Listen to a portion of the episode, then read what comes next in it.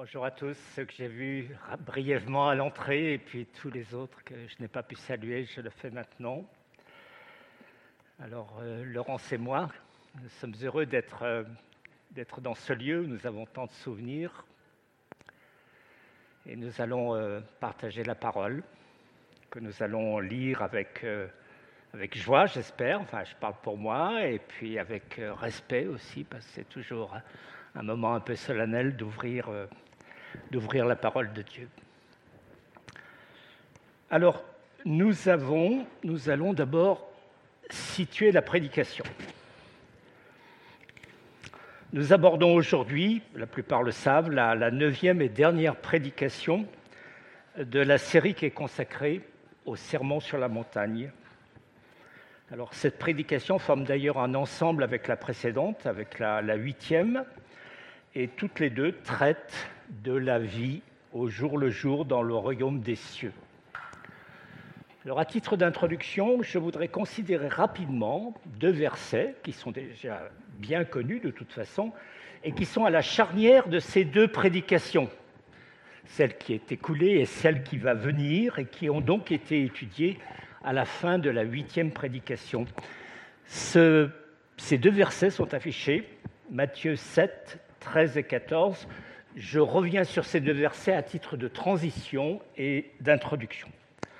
Entrez par la porte étroite.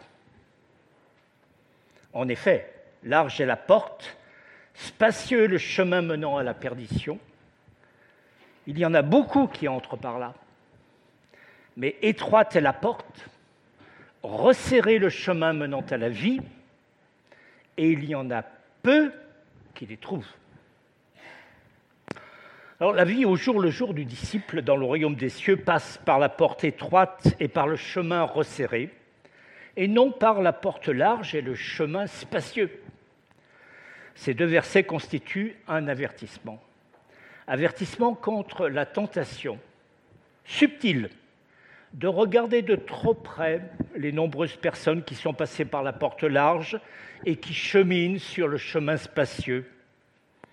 Alors, j'emprunte à John Miller, qui est auteur d'un commentaire sur le Sermon sur la Montagne, quelques, quelques lignes à ce sujet. Par, parlant du disciple de Christ, ce dernier écrit « Pourquoi devrait-il abandonner tous ces plaisirs du chemin large pour che- marcher sur le chemin étroit de Christ? Pourquoi lutter contre la colère ? Pourquoi lutter contre les plaisirs charnels ? Pourquoi lutter sans cesse pour l'honnêteté ? Pourquoi accepter de subir des torts sans les rendre ? Pourquoi faire un effort pour aimer ceux qui ne sont pas aimables ? Pourquoi chercher à vaincre l'orgueil intérieur et à glorifier Dieu ? Pourquoi renoncer à ces choses, à la richesse ? Pourquoi ? Fin de citation. L'avertissement nous pousse à nous concentrer sur la porte étroite et le chemin resserré, sans nous laisser distraire par la porte large et le chemin spacieux. Notre introduction est terminée. Nous allons lire le, le passage du jour sur lequel nous trouverons trois autres avertissements. Au passage, annonçons le titre de la prédication, il est assez banal. « Vivre au jour le jour dans le royaume des cieux », sous-titre « Trois autres avertissements ». Trois avertissements, ben, ça nous fera trois parties dans la prédication, trois parties que nous ferons suivre d'une tentative de conclusion en forme de survol du Sermon sur la Montagne, puisque c'est la dernière prédication sur ce sujet. Première partie, méfiez-vous des prétendus prophètes. Le texte est affiché, Matthieu sept, versets quinze à vingt, je le lis. Méfiez-vous des prétendus prophètes. Ils viennent à vous en vêtements de brebis, mais au-dedans, ce sont des loups voraces. Vous les reconnaîtrez à leurs fruits. Cueille-t-on des raisins sur des ronces ou des figues sur des chardons ? tout bon arbre produit de bons fruits, mais le mauvais arbre produit de mauvais fruits. Un bon arbre ne peut pas porter de mauvais fruits, ni un mauvais arbre porter de bons fruits. Tout arbre qui ne produit pas de bons fruits est coupé et jeté au feu. C'est donc à leurs fruits que vous les reconnaîtrez. Ces prétendus prophètes se donnent l'apparence de brebis, mais en réalité, le texte dit, ce sont des loups voraces. Quoi de plus différent qu'un, qu'une brebis et un loup ? Ben, chacun sait que le loup mange la brebis. Les prophètes dont il est question avancent masqués. Que faut-il comprendre sous ces images de la brebis et du loup ? Alors j'ouvre une parenthèse, j'ai lu, euh, j'ai vu plutôt, avec beaucoup d'intérêt, comme le, les prédicateurs de cette série, les dix-huit courtes vidéos qui ont été enregistrées par le pasteur Claude Bécher sur le Sermon sur la Montagne. Et dans celle qui consacre à ces versets, il applique ce passage non seulement aux prophètes, mais aussi aux docteurs, aux évangélistes, aux pasteurs, à lui-même, dit-il. Donc potentiellement à tous ceux qui exercent dans l'Église une responsabilité. Et le titre qu'il choisit est plus évocateur que le mien. Il a choisi le titre « Danger, séduction, attention aux beaux parleurs ». Alors le premier avertissement du jour, si on suit Claude Bécher, tourne autour des prétendus prophètes, des séducteurs, des beaux parleurs. Et comment reconnaître ces beaux parleurs ? À leurs fruits, disent les versets seize et vingt. Par exemple, le verset vingt dit « Ainsi donc, c'est à leurs fruits que vous les reconnaîtrez ». Et entre le verset seize et le verset vingt, Matthieu ne fait que développer cette image de l'arbre avec les fruits qu'il porte. Et tout son propos se résume dans les versets dix-huit, dix-sept et dix-huit. Un bon arbre porte de bons fruits, mais pas de mauvais fruits. Un mauvais arbre produit de mauvais fruits, mais pas de bons fruits. Et l'avertissement concerne les prétendus prophètes, les séducteurs, les beaux parleurs qui viendraient à s'introduire dans l'Église. Et ils sont fournis avec le critère pour les reconnaître. C'est à leurs fruits que vous les reconnaîtrez. Encore, faut-il regarder au bon endroit pour voir les fruits qu'ils portent. Les fruits dont il est question, ce ne sont pas les personnes qui suivent le beau parleur, même très nombreuses. Ce ne sont pas, comme on dit, comment dit-on, les followers. Les fruits dont il est question sont à rechercher du côté des fruits de, du fruit de l'esprit, au sens de Galates cinq, vingt-deux. Ce qui distingue le prophète du prétendu prophète, et pareillement pour les autres personnes investies de responsabilité dans l'Église, c'est leur manière de vivre. C'est la réalité de leur piété. Le prophète, au sens du vrai prophète, se conforme à son Seigneur et marche dans ses traces, dans une vie de piété qu'il tient de son Seigneur lui-même. La première partie est terminée. Nous abordons la deuxième. Deuxième, il ne suffit pas de dire « Seigneur, Seigneur ». Le texte continue, Matthieu sept, versets vingt et un à vingt-trois. Ceux qui me disent « Seigneur, Seigneur » n'entreront pas tous dans le royaume des cieux, mais seulement celui qui fait la volonté de mon Père céleste. Beaucoup me diront ce jour-là, « Seigneur, Seigneur, n'avons-nous pas prophétisé en ton nom ? N'avons-nous pas chassé les démons en ton nom ? N'avons-nous pas fait de miracles en ton nom ?» Alors je leur dirai ouvertement, « Je ne vous ai jamais connu. Éloignez-vous de moi, vous qui commettez le mal. » Ce passage est assez stupéfiant. Il constitue le, le deuxième avertissement du jour, un avertissement particulièrement solennel. Et cet avertissement est, est donné dans le verset vingt et un, Ceux qui me disent « Seigneur, Seigneur » n'entreront pas tous dans le royaume des cieux. Plus encore, Jésus indique qu'au jour du jugement, beaucoup, j'ai beaucoup dans ma traduction, beaucoup lui diront « Seigneur, Seigneur » et même ajouteront avoir prophétisé au nom de Jésus, avoir chassé des démons au nom de Jésus, avoir fait beaucoup de miracles au nom de Jésus, et pourtant s'entendront dire « Je ne vous ai jamais connu ». Et pourquoi cela ? Ben c'est la suite du verset vingt-trois qui le révèle. « Je ne vous ai jamais connu, éloignez-vous de moi, vous qui commettez le mal. » Alors le passage nous indique qu'on peut dire « Seigneur, Seigneur », qu'on peut accomplir des actes miraculeux tout en pratiquant par ailleurs le mal, et que dans ce cas-là, la conséquence de tout cela est le rejet par le Seigneur. Ce sont ceux que Claude Bécher appelle les manieurs de miracles. Les manieurs de miracles, ceux qui jettent de la poudre aux yeux. Jeter de la poudre aux yeux, c'est éblouir quelqu'un par un éclat souvent illusoire, disent les dictionnaires.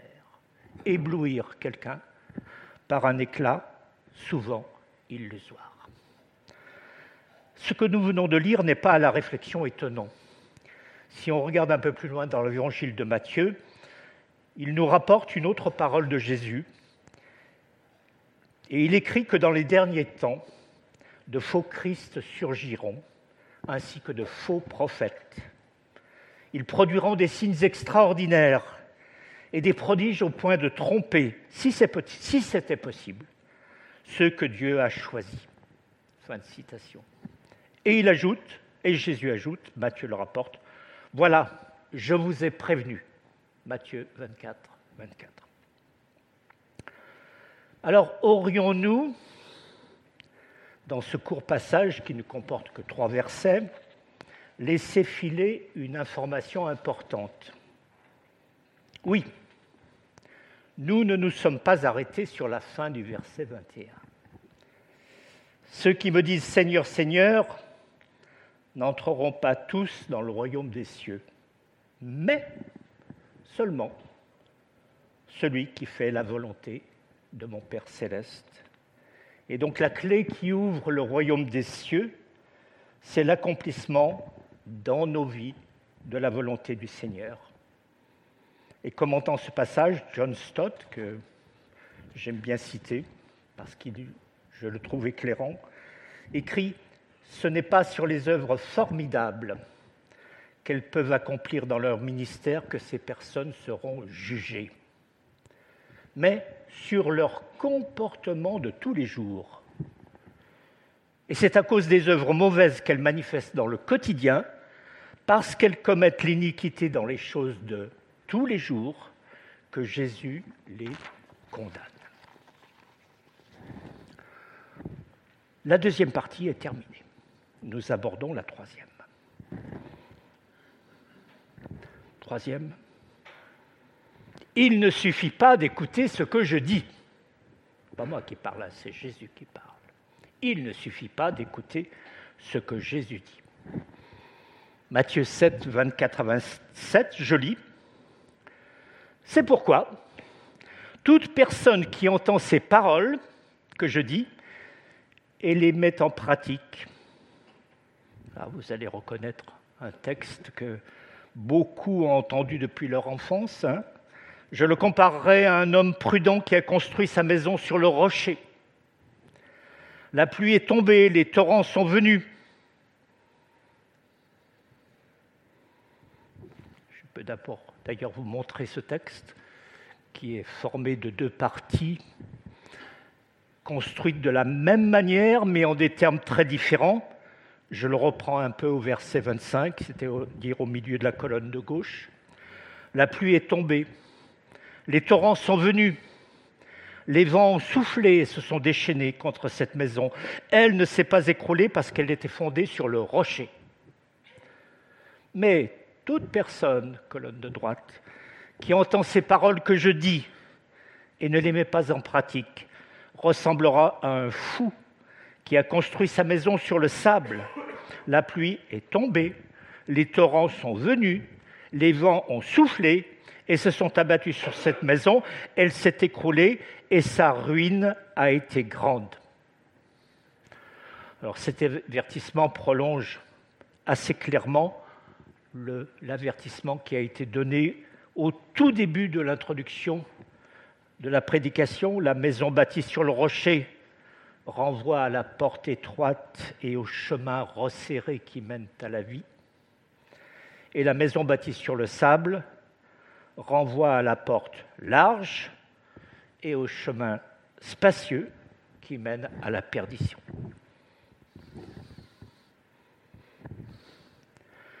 Jésus place ses auditeurs devant un choix. Il nous place devant un choix.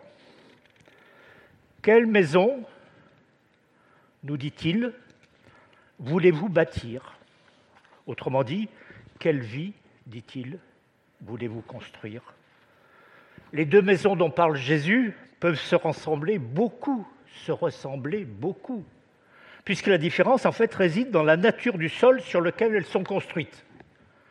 Tant que les conditions météorologiques sont normales, les deux maisons se ressemblent peut-être beaucoup, mais si la tempête arrive, l'une s'écroule et sa ruine est grande, et l'autre ne s'écroule pas. Le choix est donc clairement exposé. Quelle maison voulons-nous bâtir ? Une maison qui a vocation à s'écrouler ou une maison qui a vocation à résister ? Alors au sujet de ce passage, Henri Briand, que plusieurs ont connu ici, a écrit « La seule fondation solide ». C'est celle construite sur le roc de la parole de Dieu. Cette vie, basée sur l'écoute et la mise en pratique des paroles de Jésus, est la seule qui bénéficie de la garantie du Fils de Dieu, qui est appelé lui-même à plusieurs reprises dans la Bible, la pierre angulaire. Et il cite à ce sujet Ésaïe vingt-huit, verset seize, et premier Corinthiens trois, versets onze à treize. Je ne lis pas ces versets, mais le premier passage qui annonce Jésus, bien qu'il ne soit pas explicitement nommé, décrit l'Éternel qui place en Sion une pierre servant de fondation, une pierre éprouvée, une pierre d'une grande valeur servant de fondement solide. Quant au deuxième passage, il est très explicite et nous présente Jésus comme le fondement sur lequel nul ne pose peut poser, en poser un autre, sur lequel nul ne peut en poser un autre. Il nous transporte au jour du jugement et décrit deux possibilités. Soit la construction résiste à l'épreuve, soit la construction est consumée. Et toujours au sujet de ce même passage, John Stott développe l'idée qu'il ne suffit pas de savoir, mais encore faut-il faire. Alors, du commentaire qu'il donne de ce passage, j'extrais huit lignes qui révèlent, relèvent du, du domaine pratique. Il écrit « Une confession de foi uniquement verbale et une connaissance qui s'arrête à l'intellect ne peuvent en aucune manière tenir lieu d'obéissance. Toutefois, toutefois, l'une et l'autre sont essentielles. L'enjeu n'est pas dans le fait de dire des choses agréables, respectueuses, orthodoxes ou enthousiastes sur Jésus, ni de prendre connaissance de son enseignement en écoutant, méditant, étudiant, mémorisant sa parole, mais dans le fait de faire ce qui est dit. Et le Christ n'entend pas que sa seigneurie dans nos vies s'arrête à des mots. Il la conçoit comme une réalité à vivre. » Fin de citation. Alors, la troisième partie est maintenant terminée. Je vais ensuite tenter de donner quelques mots de conclusion, ou plus exactement de résumé, parce que je ne me sentais pas de...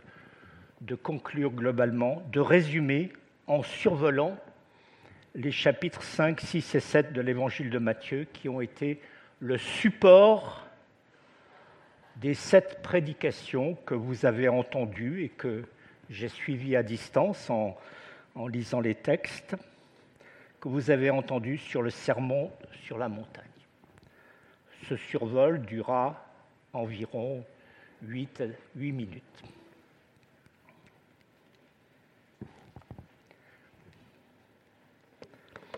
Jésus était suivi par des foules nombreuses. Imaginons la scène. Jésus sur une colline, la montagne, avec ses disciples autour de lui, et des, des foules, nombreuses donc, autour de ce groupe rapproché. Dans la foule, arrêtons-nous sur l'un des auditeurs. Vous l'avez repéré, il a l'air attentif. On ne voit pas son visage, donc on l'imagine attentif. Il a croisé ses bras. Dans le domaine de la communication non verbale, il a, il a commencé à, à monter un mur. C'est quelqu'un qui, qui veut étudier les choses, hein. Donc il va les écouter attentivement, je pense. Alors à cette époque, il n'y avait pas beaucoup de trottoirs sur la montagne, il n'y avait pas beaucoup de micros, mais je vous propose quand même un micro-trottoir que j'ai réalisé expressément pour vous, et j'ai écouté ce que cet homme avait à nous dire. Et voilà ce qu'il m'a dit. Nous avons entendu des paroles surprenantes sur ce que Jésus appelle le royaume des cieux. Il y est question d'être heureux dans ce domaine. Par huit fois, Jésus nous a donné les clés du bonheur dans ce royaume. Son discours a été assez décoiffant.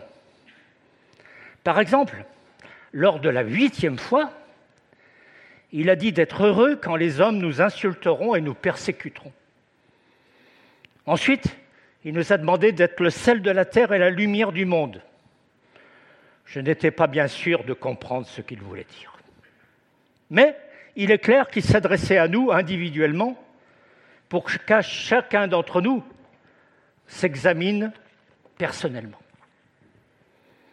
Ensuite, Jésus nous a parlé de la loi divine. Et il a d'emblée dit qu'il n'était pas venu pour l'abolir, mais pour l'accomplir. Il nous a fourni plein d'exemples qui avaient trait à nos relations les uns avec les autres. Il nous a parlé de la colère. Il nous a parlé des propos mensongers. Il nous a parlé de la vengeance. Il nous a parlé de la haine de l'ennemi. Et chaque fois, il disait ce que la loi divine prescrivait, et chaque fois, il nous expliquait comment lui la comprenait. Alors, en l'écoutant, nous avions souvent l'impression, pas très confortable, d'être pris à contre-pied. Nous avions l'impression qu'il allait plus loin que ce que disait la loi divine, ou du moins ce que nous en savions. Ainsi, par exemple, il nous a rappelé que la loi divine nous demandait de ne pas commettre d'adultère. Alors, la plupart d'entre nous se sont dit « Bon, ça va, je n'ai jamais commis d'adultère. » Mais Jésus nous a pris à contre-pied quand il a ajouté que si quelqu'un jetait sur une femme un regard chargé de désir, il avait déjà commis adultère avec elle dans son cœur. Et il nous a donné plusieurs exemples semblables. C'est alors que nous avons compris que Jésus était capable de lire dans nos cœurs et dans nos pensées profondes pour tout ce qui touchait à nos relations avec les autres. Ensuite, Jésus nous a expliqué quelle pouvait être notre vie avec Dieu et nos relations avec lui. Il s'est arrêté sur trois sujets. La prière, pardon, la piété, la prière et le jeûne, dans cet ordre. Et là, nous avons clairement compris qu'il y avait de mauvaises façons de vivre la piété, de mauvaises façons de prier, de mauvaises façons de jeûner. Et Jésus nous a expliqué que ces trois vertus pouvaient être marquées par l'hypocrisie si on les pratiquait pour être vu par les autres et pour en tirer une gloire personnelle. J'ai même entendu que Jésus nous a expliqué comment il fallait prier. Alors Jésus nous a aussi longuement parlé des biens matériels. Il nous a exhortés à ne pas amasser des biens matériels, mais à amasser des trésors dans le ciel. Il nous a aussi expliqué qu'il ne fallait pas nous inquiéter pour nos besoins matériels parce que Dieu les connaissait. Et il nous a exhortés à faire du règne de Dieu et de ce qui est juste notre préoccupation première. Nous avons bien compris que dans ce qu'il appelle le royaume des cieux, les relations entre les citoyens du royaume et Dieu devaient être marquées par une absolue confiance et une absolue dépendance. Enfin, Jésus s'est adressé à nous pour des exhortations et des avertissements. Ses propos semblait tourner autour de la vie au jour le jour dans ce qu'il appelait le royaume des cieux. Il nous a exhortés à ne pas condamner les autres, pour ne pas être condamnés nous-mêmes. Il nous a exhortés à demander pour recevoir, à demander à Dieu, évidemment. Et nous a assuré que notre Père céleste donne de bonnes choses à ceux qui les lui demandent. Et pour en finir avec les exhortations, il nous en a donné une que j'ai retenue facilement. L'exhortation de faire pour les autres tout ce que je voudrais qu'ils fassent pour moi. Jésus nous a aussi avertis que nous avions des choix à faire pour entrer dans le royaume des cieux et surtout pour y vivre comme des citoyens qui font plaisir à leur roi. Pour cela, il a utilisé l'image de deux portes, l'une large qui mène à la perdition et l'autre étroite qui mène à la vie. Il a même placé devant nos yeux une image voisine, celle de deux maisons, l'une construite sur le sable et l'autre sur le rocher, la première s'étant effondrée lors d'une tempête et la deuxième ayant résisté. Jésus nous a aussi donné deux autres avertissements qui m'ont étonné. Il nous a mis en garde contre les faux prophètes, les prétendus prophètes. Et il nous a donné une clé pour les reconnaître. Pour cela, il fallait regarder à leurs fruits. Il me semble qu'il voulait dire qu'il fallait regarder à leur manière de vivre, à leur piété. Il m'a encore plus étonné quand il a expliqué qu'on pouvait prophétiser en son nom, même faire beaucoup de miracles en son nom. Et quand même, être rejeté si on pratiquait le mal. Ces paroles m'ont vraiment convaincu que pour vivre dans le royaume des cieux, comme des citoyens qui font plaisir à leur roi, rien ne pouvait remplacer l'obéissance au roi. Pas même les manifestations d'une extraordinaire puissance, dès lors qu'elles n'étaient pas accompagnées de l'obéissance attendue. Toutes les personnes qui écoutaient Jésus, moi en particulier, étaient impressionnées par son enseignement et par son autorité. Amen. Je vous propose de prier.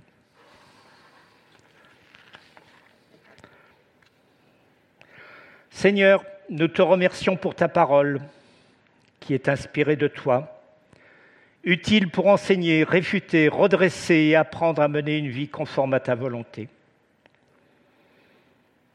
Je te remercie parce qu'elle vient d'être exposée et expliquée, qu'elle a résonné pendant toutes ces dernières semaines dans le souci d'exhorter tous ceux qui l'ont entendu à mener une vie conforme à ta volonté. Seigneur, nous te remercions parce que tu as très certainement permis à chacun de ceux qui l'ont entendu pendant ces semaines passées de mieux comprendre ce qu'est ton royaume, le royaume des cieux. Nous te prions que nous puissions encore repenser à tout ce qui a été dit, justement, pendant ces dernières semaines. Une chose est d'entendre ta parole, une chose est de la comprendre, une autre chose encore est de la vivre à tes côtés, dans l'humilité, dans la fidélité, dans la dépendance et dans l'espérance.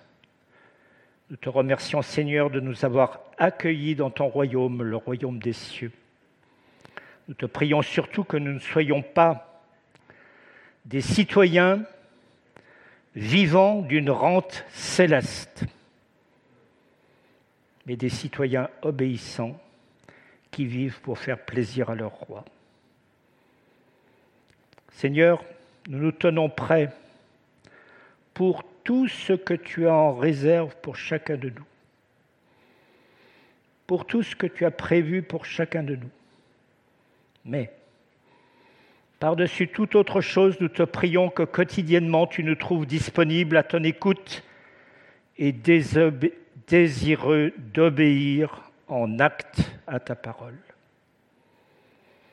Seigneur, je te prie pour l'Église qui se réunit dans ces murs, que ta grâce l'accompagne chaque jour. Amen.